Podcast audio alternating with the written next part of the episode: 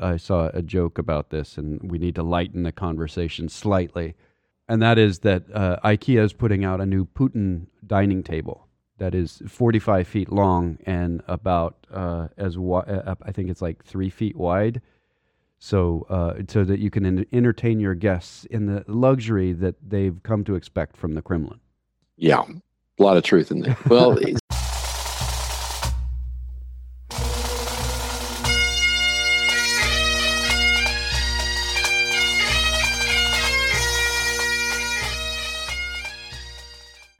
Once more unto the preach, dear friends. else fill the wall up with our English dead. Good mating, good, good, good mating. Good morning, ladies and gentlemen, boys and girls, and welcome to another exciting episode of the Personal Wealth Coach, starring Jake and Jeff McClure.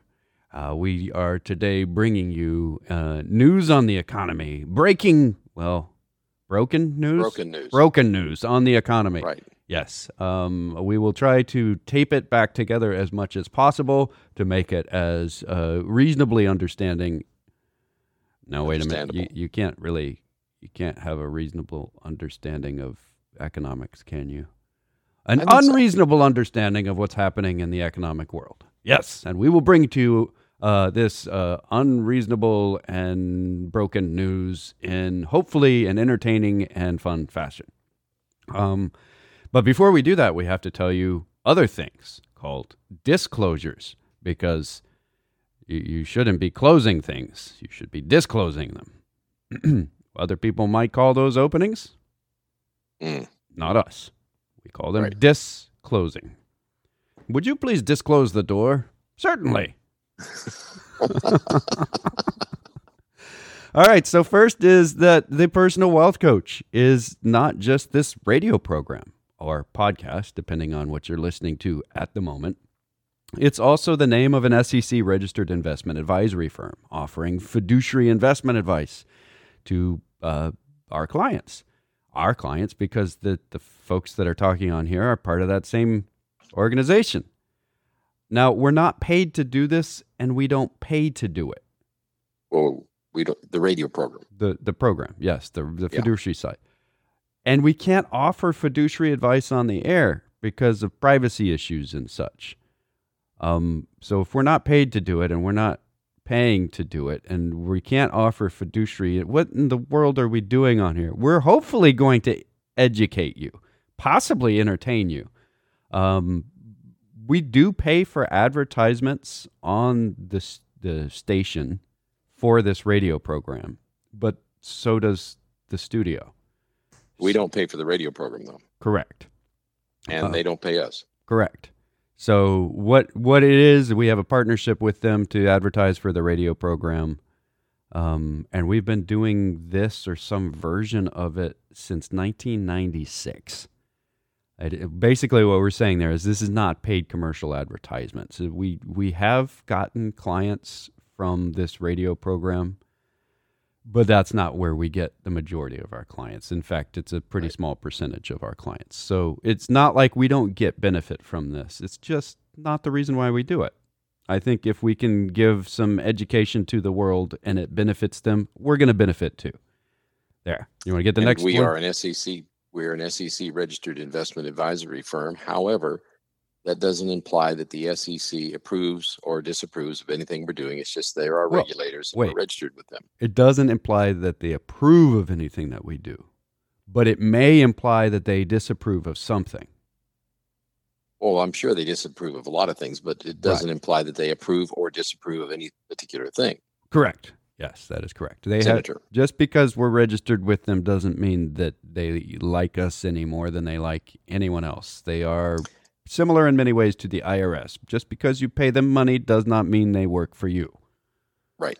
And uh, we also, I want to disclose that the information we produce on this educational radio program that we give you is taken from sources we deem to be reliable. However, we make no warranty or guarantee as to the accuracy or completeness of said information, which is one of my favorite disclosures. It's kind of like my our two favorite governmental agencies. Maybe there's three. Yeah, I, I think there's three governmental agencies, federal government, that we really like: the Bureau of Economic Analysis, the Bureau of Labor Statistics and the Census Bureau because they're all bureaucrats and we think it's really cool and I would like to go visit them. I can just see whole floors of people sitting at desks in a dark room with green eye shades, very carefully writing things in ledgers. I think you've maybe watched um, uh, Butch Cassidy and the Sundance Kid too many times. Oh, those green yeah, eye but- shades were uh, around for some reason. They're, kind of hats with no tops, which right. makes people like us who are bald quite cold. Um, but uh, that's the, our definition of bureaucrats, and we're going to stick to it no matter what. Yeah. So there. Well, I suppose we should move on to the markets then. Well, we can move on to another question from John then. All right. This is a good one. The Swift system question. Um, yes. Do you want me to state the is question this, and then you can answer it, or? His question is: Is is, a, is this a realistic challenge to the Swift system? And he sent us an article um, about all of the the cutoffs that we're doing, the, including shutting down SWIFT, will further motivate China to boost the payments and reserve role of the yuan. Mm, not likely. China's been really, really careful to keep the yuan, sometimes referred to as the renminbi, out of circulation outside of China. Why? For the reason that Russia is experiencing right now. Russia has moved rubles outside the country. It's holding assets in, that are denominated in rubles, but in other countries. It's also holding assets that are denominated in dollars outside of its country. And they did that thinking they'll have access to this next time sanctions are put on them. Because the last sanctions didn't prevent them from liquidating their foreign assets. Uh, what it says about uh, Russia in general, when they had all these assets outside of Russia, when they're knocked off the SWIFT system, okay, well, then they should just fall back on their foreign assets and liquidate them and bring them home.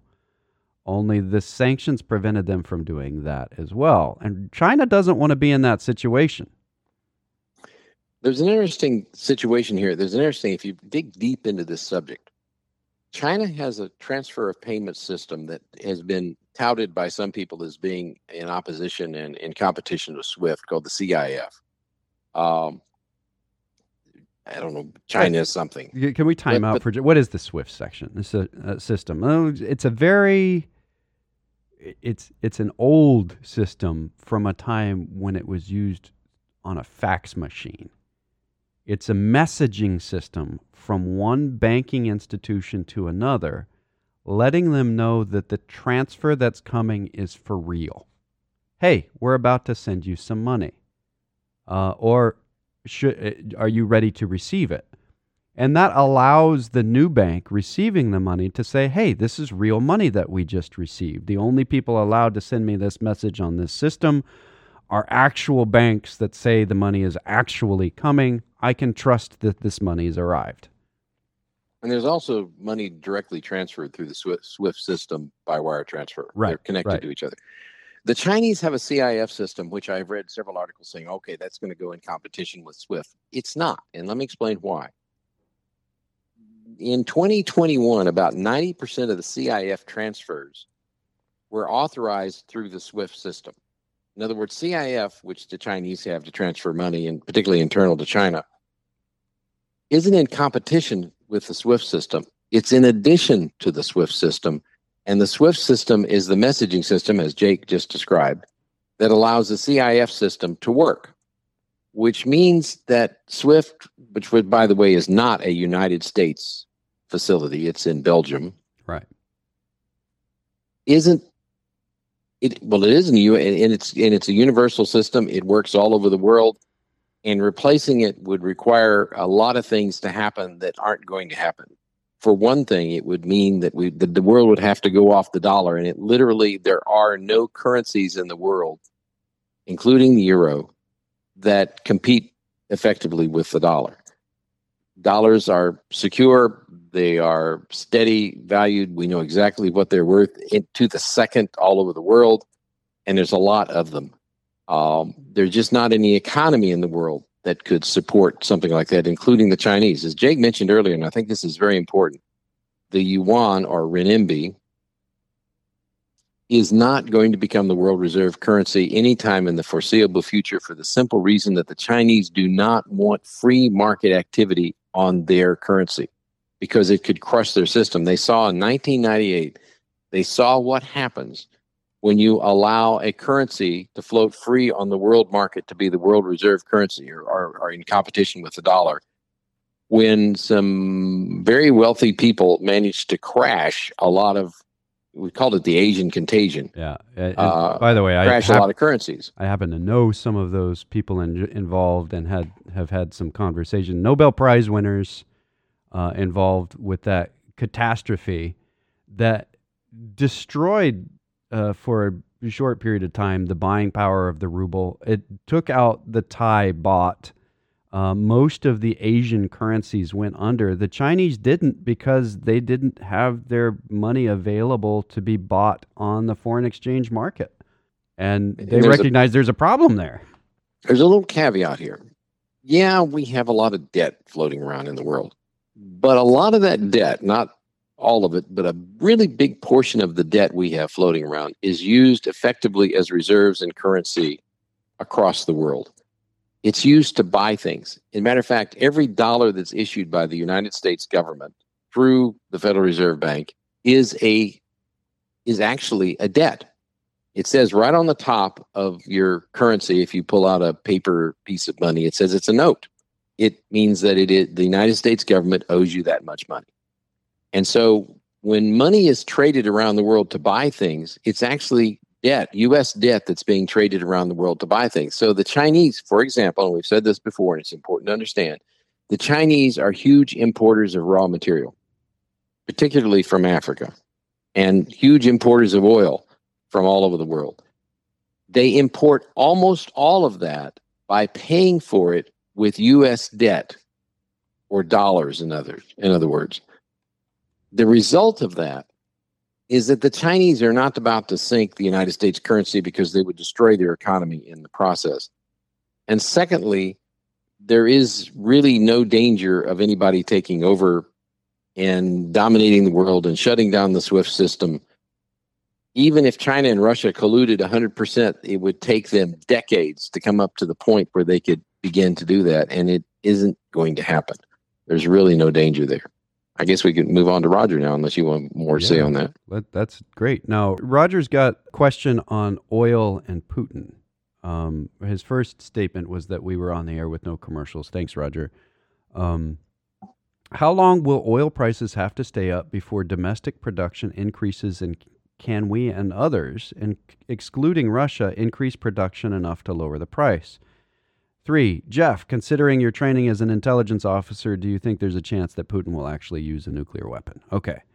So, number two, how long will oil prices have to stay up before domestic production increases? And we can, and, and can we and others, inclu- excluding Russia, increase production enough to lower the price? Okay, how long? Well, it's already ramping up. Uh, something that is fascinating to watch. I'm looking at oil rig numbers on a regular basis. And for the rest of the world in the last two weeks, oil rig counts went down. And you think about why are oil rig counts going down? And when when Russia's invading, this shouldn't this be going online? Because it's Russian oil rigs going down. They're being taken offline because they're not able to sell the oil. And in the United States, the oil rig count is up, and that's that's huge.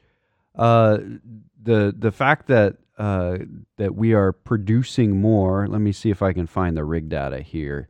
It's um, uh, it's according according to uh, Baker Hughes, it's at uh, 360 and or, I'm sorry, 650, and in the United States, and stayed steady this week it takes a little while to come up to speed. It takes a while to actually put more oil and gas rigs in, and the price of oil has just jumped. And it takes a while to get those things in position and start drilling holes in the ground.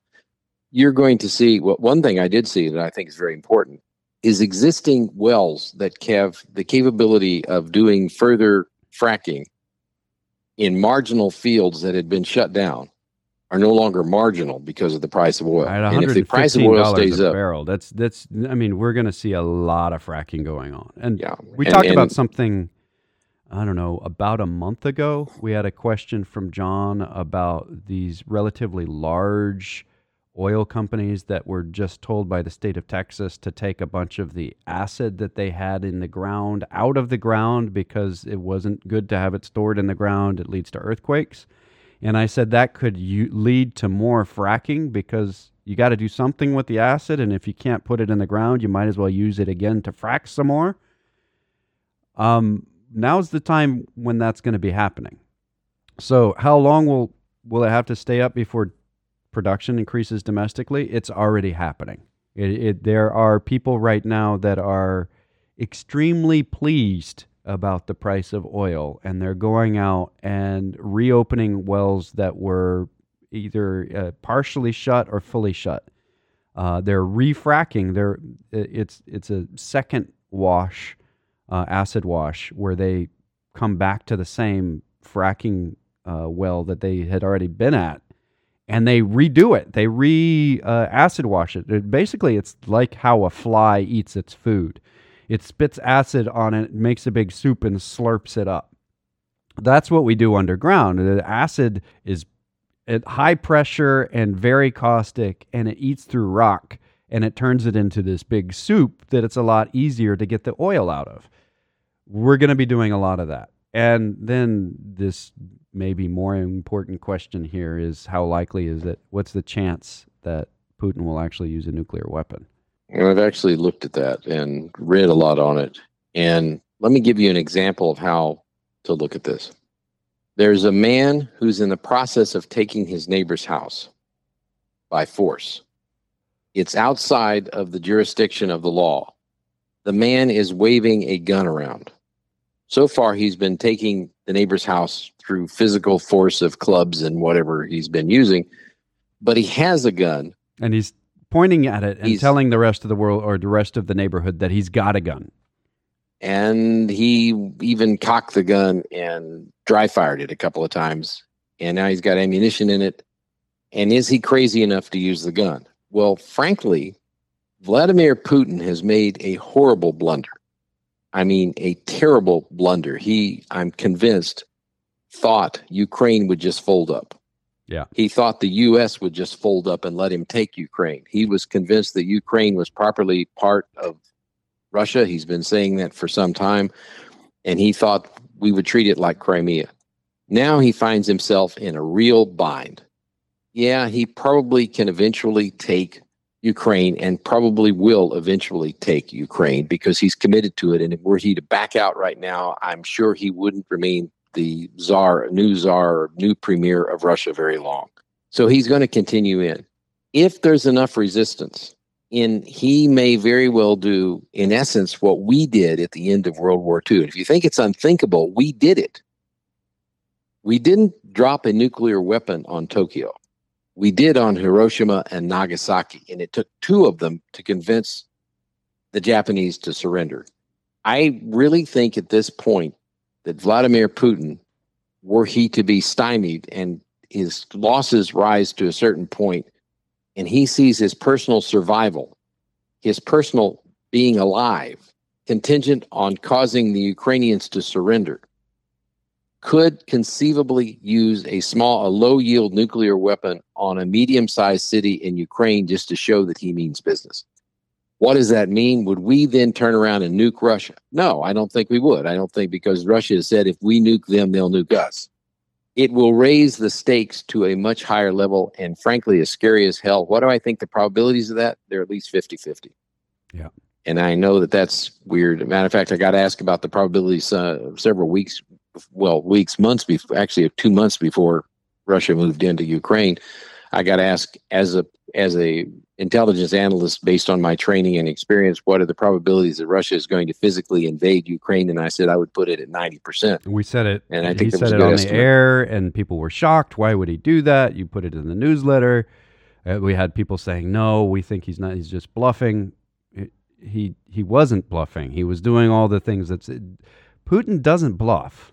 That's that's something that I think is really important to understand about Putin when he says he's going to do something, he generally does it. Um, the the thing he talks about afterwards is no, I'm not doing it. No, I'm not doing it. No, I'm not doing it. So if as he, he's doing it, as he's doing it. So if he says I'm not going to use nuclear weapons right now, get into a bomb shelter. Because that's this guy. He he says I'm going to use it and then when he's actually doing it, he says he's not. This is that's his bluff is to say I'm not doing it when he is. And if you think that's insane, and it is insane, it's also insane to shell the largest nuclear reactor in Europe. Yeah, and but he did it. Yeah. And he set it on fire so that they would surrender it, and now he has control of it. I personally think Vladimir Putin is unhinged. he's he's separated himself from any but his closest advisors, and even they have to go through quarantine. They have to separate themselves and be in quarantine to get to him. He typically, if you've seen pictures of him meeting with foreign leaders, even his own generals, they sat 30 feet away from him on a long, long, because he's long so afraid table. of COVID. And th- this is something I, I want to throw this in there because I saw a joke about this, and we need to lighten the conversation slightly. And that is that uh, IKEA is putting out a new Putin dining table that is 45 feet long and about uh, as wi- uh, I think it's like three feet wide. So, uh, so that you can en- entertain your guests in the luxury that they've come to expect from the Kremlin. Yeah, a lot of truth in there. Well, so, so the answer, Roger, is there's a distinct possibility. We have used nuclear weapons. He probably looks at that and says, "We got away with it. He can get away with it."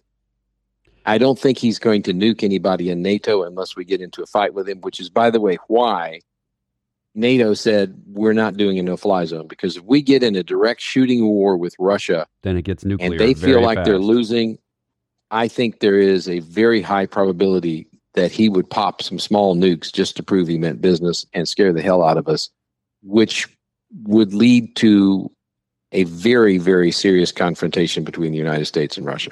Uh, what I said several weeks ago prior to the invasion is that if Russia sweeps through Ukraine and takes it in a very short period of time, they are a true threat to the world militarily. They are they have the capability of just rolling through Europe.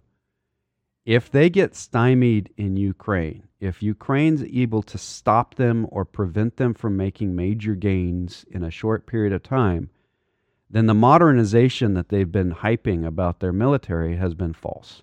They're not a threat to Europe except nuclear. And what we're seeing right now is the Russian army behaving very similarly to what the Red Army did. They're just not very coordinated. They're not the branches aren't working well together. Artillery's firing in a, in, in advance of a of a of a charge by the military, and the military is not even in the place to be available to do that. The airstrikes are happening before the they're supposed to, or after they're supposed to. The friendly fire incidents on the Russian side have been high. So, in a lot of ways, what we're seeing in action right now is the deterioration of Russia from its Soviet heyday that it's worse off than it was even through all this modernization. He's got portions of his military that are quite elite, uh, but they made some really, really serious blunders. Big, big, big blunders. They bet everything that uh, it was the thaw was going to come late, and the fields are not frozen anymore, and the tanks can't go through the fields if they're not frozen because they just get bogged down. Well, let me give you a little counterpoint here. That's a little scary since I'm going to stay on the negative side of things a little bit. The German advance into France in May 1940 was described as the largest traffic jam in European history. Right. They had exactly the same problems. A German historian said that, uh, Rolf Dieter Mueller. It resulted in a 250 kilometer long log jam through the Ardennes that ended 80 kilometers east of the Rhine. The Germans, of course, got there in the end. So this we're paralleling the beginning of World War II in so many, many, many, many, many ways. This is another one. Um, the Germans got bogged down in the early part of their advance in World War II. The Russians are getting bogged down. They will learn from it. Uh, the Germans didn't have a huge army They did not have a massive army capable of defeating the world at the beginning of World War II. They just had a bigger army than anybody else in Europe. Russia right now has a bigger army and a better equipped and a more modern army than anybody else in Europe. They are in the traffic jam, just like the Germans got into traffic jam. Where we go from here is anybody's guess, but the parallels between the beginning of World War II and what we're seeing here are very, very strong. And and there, uh, there's another follow up question from Roger, and this is this one is absolutely on point. Can the oligarchs or anyone else in Russia overthrow Putin? Answer yes. This is why he cannot stop the invasion, why he can't just stop. What the sanctions are designed to do is target his supporters. So if you go back to Russia being a feudal system, it is not a democracy. It is not a capitalism. It is it is feudal. It is there's a king that isn't called a king, and there's a bunch of dukes and earls and such that aren't called dukes and earls. They're called oligarchs. And if enough of their pride and joy is taken away from them, enough of the benefits that they get for being an oligarch is taken away from them, then yes, they could turn and, and make a coup against Putin. Uh, and there are people in the Senate. Uh, Lindsey Graham was just saying somebody needs to take him out in Russia and so on. Uh, but the reality is that he's got really, really good security. And the closest to him are ultra loyal. They're the same people that have been closest to him for the last 20 years. He doesn't have a problem with his inner circle. And that's really what would be needed to knock him out. He's distributed power to those that are loyal to him and imprison those that aren't. So we really can't count on the Russian people uprising over Ukraine and putting Putin out of power. That's it, it would sure be nice, and I would love to be prov- proven wrong on that. But I don't see that at all in the cards. The likelihood of that is probably 1%. Um, there are a lot of oligarchs that are outside of Russia right now that are talking out against the war because they're outside of Russia right now and they're losing access to their money. Um, and that's pretty important. Uh, Roger had a said that we were on the air. Then the second half of the news plays. We missed. They missed part of the Swift conversation, so they're kind of at a loss to what we were talking about there. There was some good articles on recently. Is whether the Chinese will ever overtake us. We talked about that. It's not likely to happen. Yeah, and this this is kind of important to think about because there are predictions that their GDP will surpass ours in a few years, you know, eight to ten years. The changes that they're making right now, the expectation that they want to have a five point five percent growth rate of GDP, I expect ours to be roughly that, maybe a little higher this year, which means that their growth rate is the same as ours, which means that our economy being bigger at a gro- bigger growth rate, it means that they're losing ground to us. Uh, if you have 5% of $100 or 5% of $50, uh, the $100 one is, is making a, uh, it, it's not going to get caught up to. So what, what's happening in China on the innovative side, and I mentioned this the first hour, innovation requires some things you know, these are things that economists have been studying for a long, long time. How do you innovate? How, how do you make something new that didn't exist before, that improves life, improves the ability to manufacture, or improves the world somehow? How, where does that come from? It doesn't come from very wealthy people often. Uh, it doesn't come from extremely successful people often. It comes from people before they're successful. And this is how they become successful. And we have a really good system in the United States of supporting that. When someone has something that is absolutely new and that is going to improve our lives, we're going to buy it from them and they get to reap the benefit of their creation. China was copying that. They had Nobel Prize winners for the last 20 years. Uh, there was a statement in the, econ- in the uh, in the group of economists that have won the Nobel Prize in economics that all you all it, all you need to be independently wealthy as an economist is to win the Nobel Prize and then spend your time in China, go and do talks in China. because they were hiring Nobel Prize winners to come across and try to teach them how to be better as a, an economy, how to revitalize and innovate and bring their education levels up so that they could do more and better. What we've seen in the past two and a half years, basically since the trade war started, um, is a reversal of that, a massive clampdown on innovation, on the people, on the on the very methodology to give payment to the people that come up with new ways of doing things. And that's going to have to factor into any analysis on the long term growth rate in China. What we're seeing at a massive level, this is not a little thing, this is just huge, is companies are not building factories in China right now. There are more factories being made in China by the Chinese, but Vietnam and the United States and Germany and, and factories are being built all over the place and at a, at a massive growth rate in the number of factories on the planet. But it doesn't include China. It's very similar to, uh, it's kind of a long, drawn out process in a similar way to what's happened in Russia in the past week.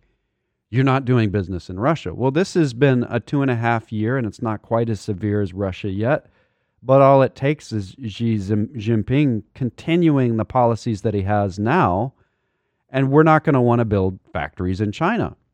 This is in boardrooms all over the world, all over the United States. When someone says, let's build a new factory, we're making money on this and we need to ramp up production, China's not even on the list of places to build. It's too dangerous for your intellectual property. It's too dangerous for the corporate and governmental environment right now? Well, let me talk about productivity. Okay. We had a preliminary indication of productivity earlier, but we've had the official productivity now released by the Labor Department for uh, U.S. worker productivity growth in the fourth quarter of last year. It was up 6.6%. Output was up 9.1% hours worked were up 2.4%. That is absolutely earth shaking. That is profound. And I, it, it's one of those things that probably won't ever make the headlines. We mentioned that in the newsletter. But it's critical to understand this.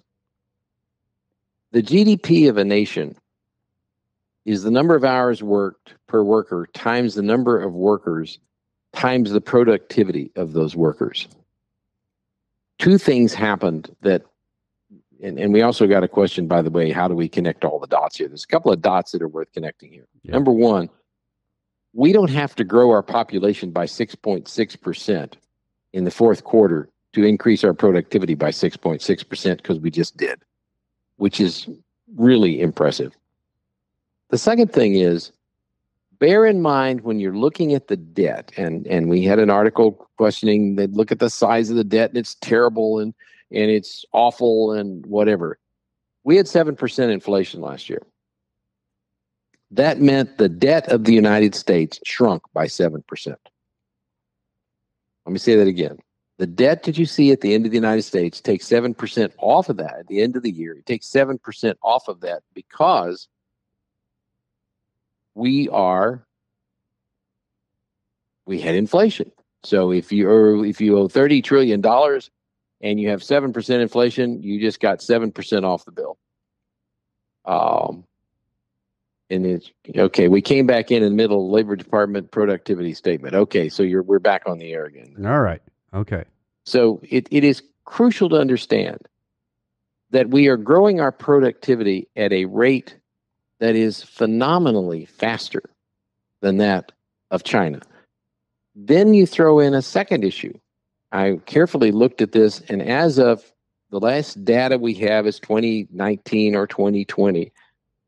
At that point, the U, the average U.S. worker was four times as productive as the average Chinese worker. And our productivity is growing significantly. Their productivity is stuck at this point. It grew for a while pretty fast. it is leveled off. Now, again, when we talk about China, this is an important thing to recognize. There's something that we had in the Army called a swag, a scientific wild ass guess. And uh, that's pretty much what we have to do with China's economics because they report what they want to report.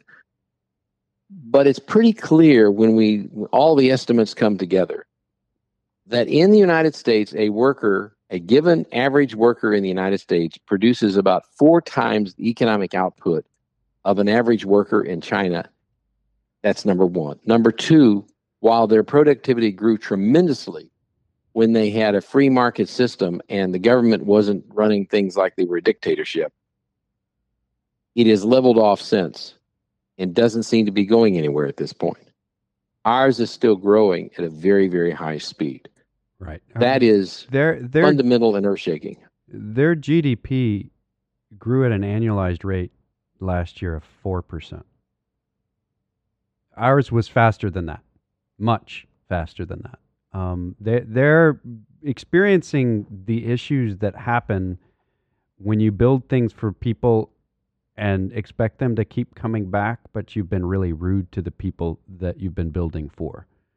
People go elsewhere. Price is not everything. Although if you if you go to buy a mask right now for COVID purposes, you go online to buy a mask, you're likely to buy a Chinese product. If you go to buy a drone, it may be an American company that's making it, but you're buying it in China. If you're buying a phone, it's either going to be made in South Korea or in China. That's changing. It just takes time. And they're still making the assumptions in a lot of the analyses that, that we read that China is going to be making decisions that will cause its customers to want to stay with them.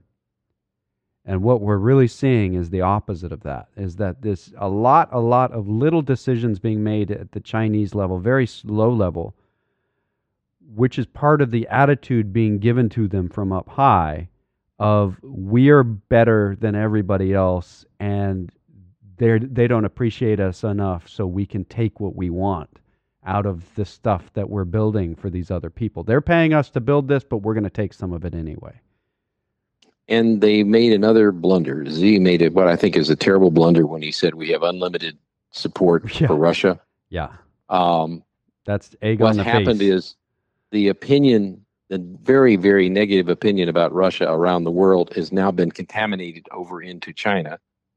What's more, the banks in China, although they've been ordered to support Russia, support the Russian economy, are clearly dragging their feet because very frankly they don't want to take assets in rubles when ruble when the ruble is likely to collapse to zero because then they get in trouble with the central government for making bad loans um, for whatever reason china has anchored itself to or tied itself to a sinking ship which is russia and they're they're going they're feeling a lot of pain on that and they'll probably feel more pain on that going into the future because it, it is just important to remember the chinese do not want to take control of the world. They want stability. Stability is the core thing that the Chinese government and the Chinese people want.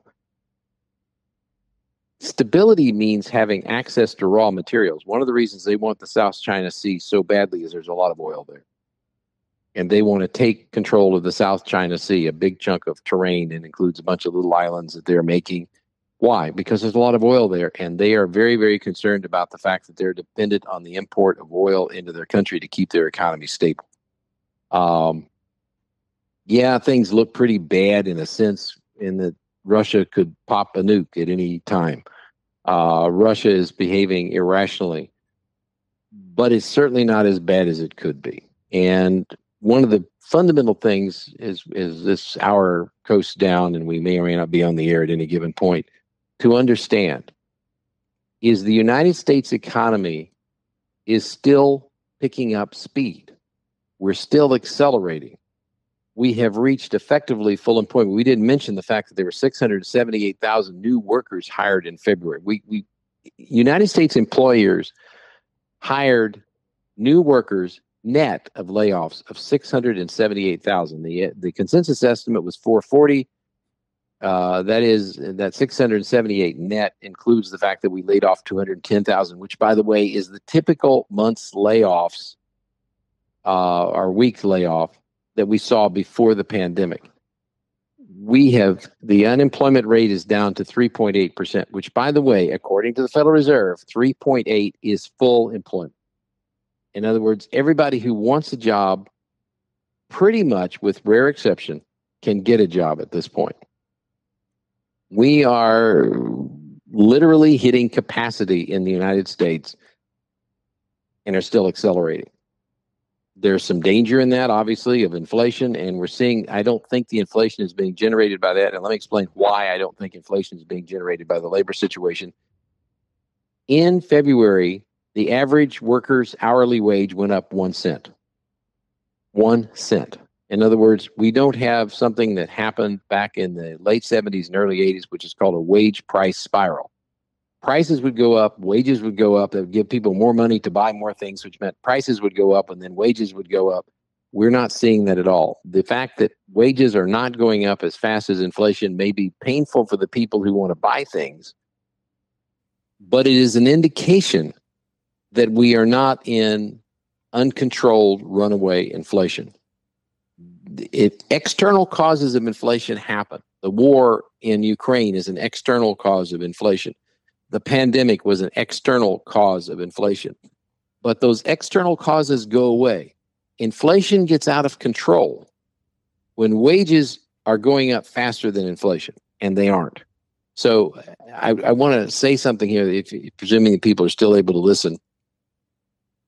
The United States is in great shape economically. It's very frankly, in my professional 40 years of observing observing the United States economy, and hate to say this, but the uh, years before that 40 years, uh, the decade or so, when I was uh, observing it from a different perspective in intelligence,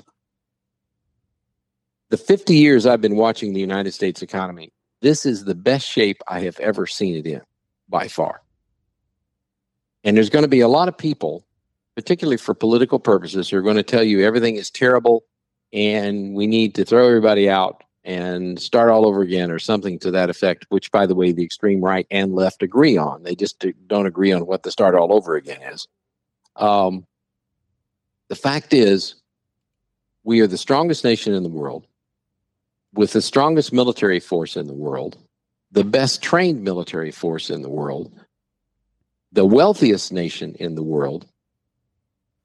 And right now, there is no viable competition on the horizon.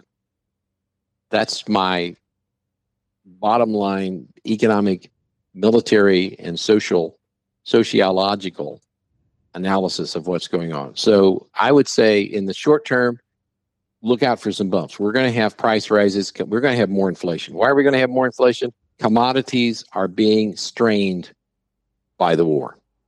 There's not enough commodities, and we Americans want to buy a bunch of stuff. If you want to cut inflation, no problem. Stop buying so much stuff. Yeah. And but I inflation want it. will go down. But I want yeah, I know. it.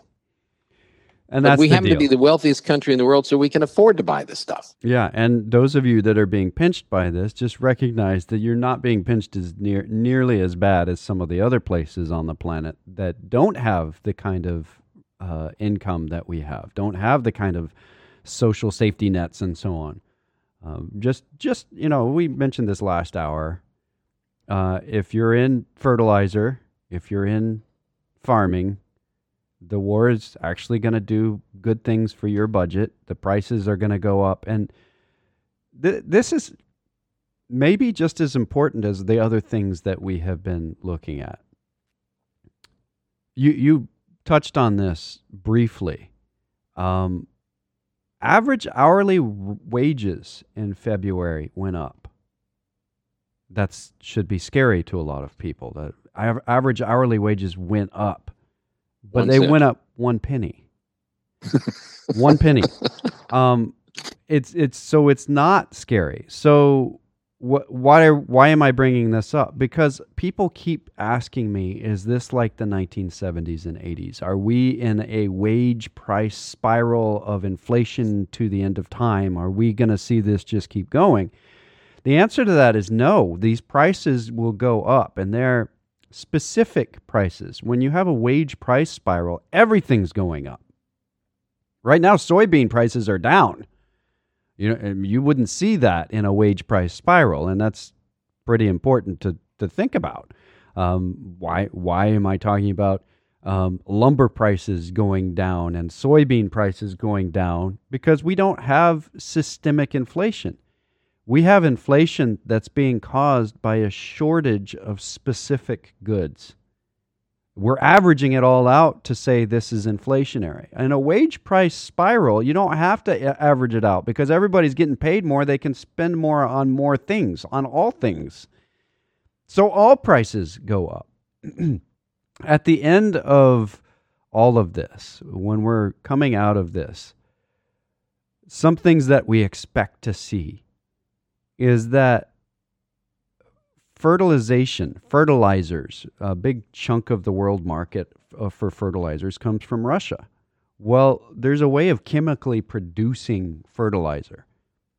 Um, and there's a great book on this, by the way. I don't know if you've read it The Alchemy of Air, where we basically take the nitrogen that's in the air. 70% of the air that we breathe is nitrogen. We can't use it at all in our lungs or anywhere else unless, unless it's been hit by lightning.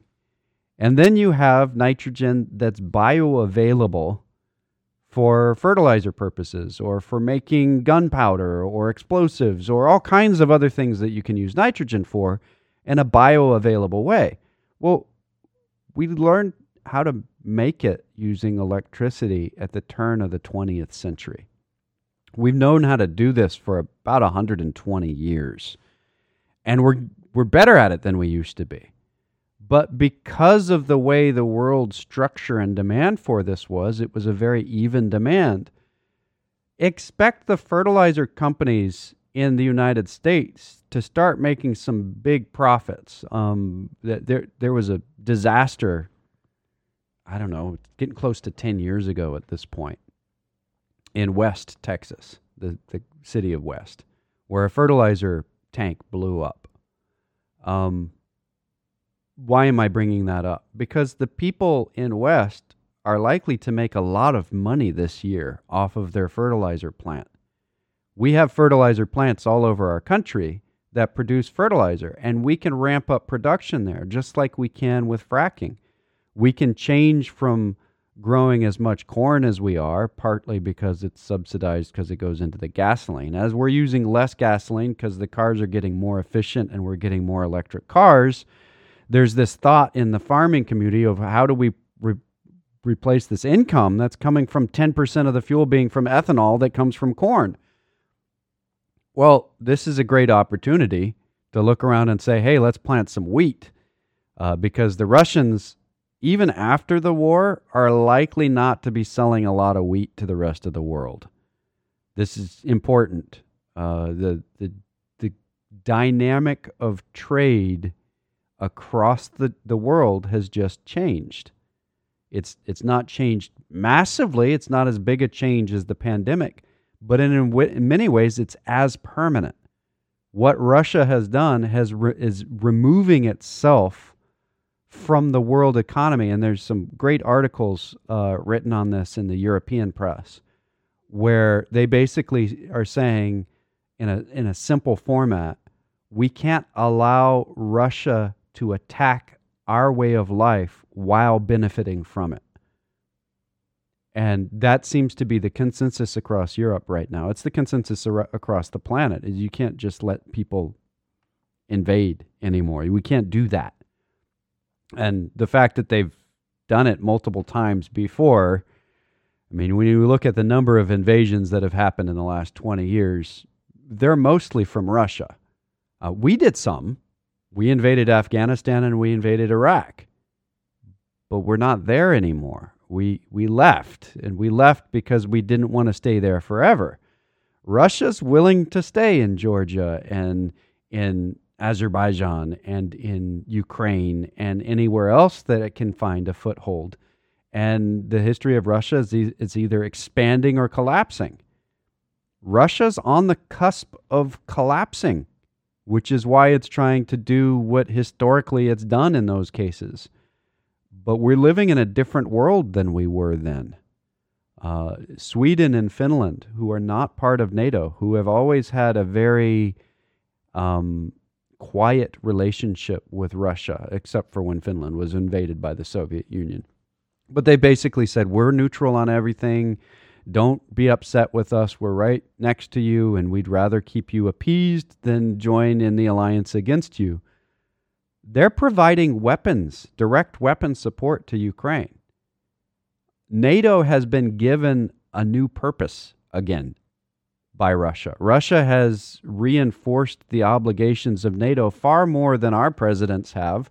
And uh, President Trump or President Biden or President Obama or Bush all saying to all of the members, hey, you got to meet your defense requirements. This is a treaty and you're in violation. You're not paying enough. Well, Germany's doing it now.